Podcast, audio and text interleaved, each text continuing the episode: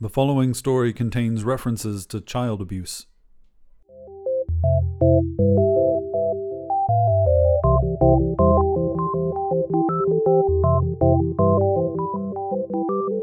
Welcome to Manawaker Studios Flash Fiction Podcast.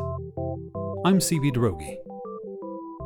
This week, Harden by J.T. Nilsson. Nobody thinks to blame the harpies anymore. When food goes missing, it gets attributed to the spouse, the roommate, the children, the family dog. Perhaps it is because our numbers are not what they once were. No longer believed to be a threat, we have been ignored or forgotten. My foremothers stole food to stop wars, to weaken the combatants, and bring evildoers to their place of judgment. But the wars have grown too big, and our flocks too small. We have found another purpose for the food we take. Sailing on the evening winds, we take from those with too much and provide to those who hunger. My harpy sisters and I listen for the sounds of children's bellies unfilled and aching. We leave what we can in the hope that they can survive another day. And if there are enough of us there to share the weight in our wings, we carry evildoers off to the goddess Adrastia to answer for their actions. This night, as my sisters and I depart our sacred tree, I choose to fly off, alone Punishing the wicked one by one is not making the world better, not quickly enough, I believe. Feeding the hungry one by one may not either, but at least the effect of my small help is felt quickly, and it may be all we can do. The light breeze carries the scent of abundance, so I follow it through the dark skies. It brings me to a home on a small hill, where the lingering aroma of the evening meal still hovers at the kitchen window. Many today sleep inside with closed windows and doors, but harpies are more than just birds. Long talons, strong wings, and keen minds are helpful in prying open human barriers. I slide this pane upwards a few inches and slip inside. In the faint light of the moon, I see fruit, breads, and a box of sweets left out. I gather up what I can, hoping that it will not be missed. I can already hear the whimpering of the child who will receive my plunder. She is near. With a leap off the sill, I set off to find her. But the sound takes me around and up to another room in the same home. I peer through the window and see a small girl who appears to be awake, but she does not stir when I push the window up and flit inside. Her cries are different, not like those we hear from the hungry. There is plenty to eat in the room below. I leave the stolen food on the window sill and hop toward her in the dark. That's when I see the bruises. Her pale, thin legs are covered with purple welts. I see some on her arms as well. I raise my wings to fly in closer. The girl yelps, flinching and scrambling to a corner of her bed, covering her face with her hands. I'm not here to harm you, I chirp. I am here to help.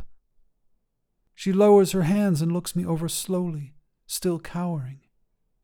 No one can help me. I cannot carry off those who have done this to her, not by myself. I should summon my sisters. I look toward the night sky, but I find that I cannot leave the girl. I must do more. You must leave here, I say. I have nowhere to go. She wraps her slight arms around her bony knees. The sound of footsteps in the hall makes us both startle and look toward the bedroom door. You need to go, the girl says, pushing herself off the bed and flinging her window wide for me. The footsteps grow closer. Go, she says. Come with me, I cry. She thinks. I. How? With a great flap, I grasp her nightshirt in my talons. I will carry you, I say, although I have never carried a human alone. The doorknob clicks. The girl grabs onto my legs and nods. Take me away from here, she says. I lift myself upward and pull her out the window and into the night, the forgotten food falling to the ground.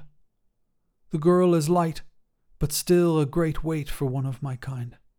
My wings ache with the effort of keeping us both aloft. I try to fly over the treetops, but misjudge the distance. Branches scratch against the girl's legs, so I push harder to reach a height that currents can help guide us along. My breathing is hard and fast as we struggle through the night. The girl is silent, but her tiny hands have a tight grip on my legs. We finally arrive at the home of my flock, and I lay her gently in my feather lined nest. She curls up on her side and begins to drowse. My sisters soon descend upon us, flapping and fluttering about. You cannot bring her into your nest, they cry. A human child should not be here. What did you do? I shush them, so they do not wake her. We move to another branch, and I tell them her story. Despite my pleas, they decide that the following night we will bring the girl back and instead take those who harmed her to let Adrestia mete out justice. But what will happen to her? I cry. But the others argue that the nest is not fit for a human child. I return to my nest and cover the girl with my wings. She sighs in her sleep. When the morning light wakes me, I can no longer see the girl. A white speckled shell rests where she was sleeping. I lay my head against it. I can hear her breathing inside. My sisters come by throughout the morning to see for themselves. She needs to stay, they say now. We can protect her. Our foremothers are sending a message. The shell hardens as the day goes on, and my sisters continue with their plans to visit the girl's home that night. Meanwhile, I fluff my feathers and settle atop the girl in her shell in my nest. I feel her rustle softly, and I know that my girl sleeps in peace. I will sit as long as she needs to rest. When she emerges, she will have wings and she will have claws.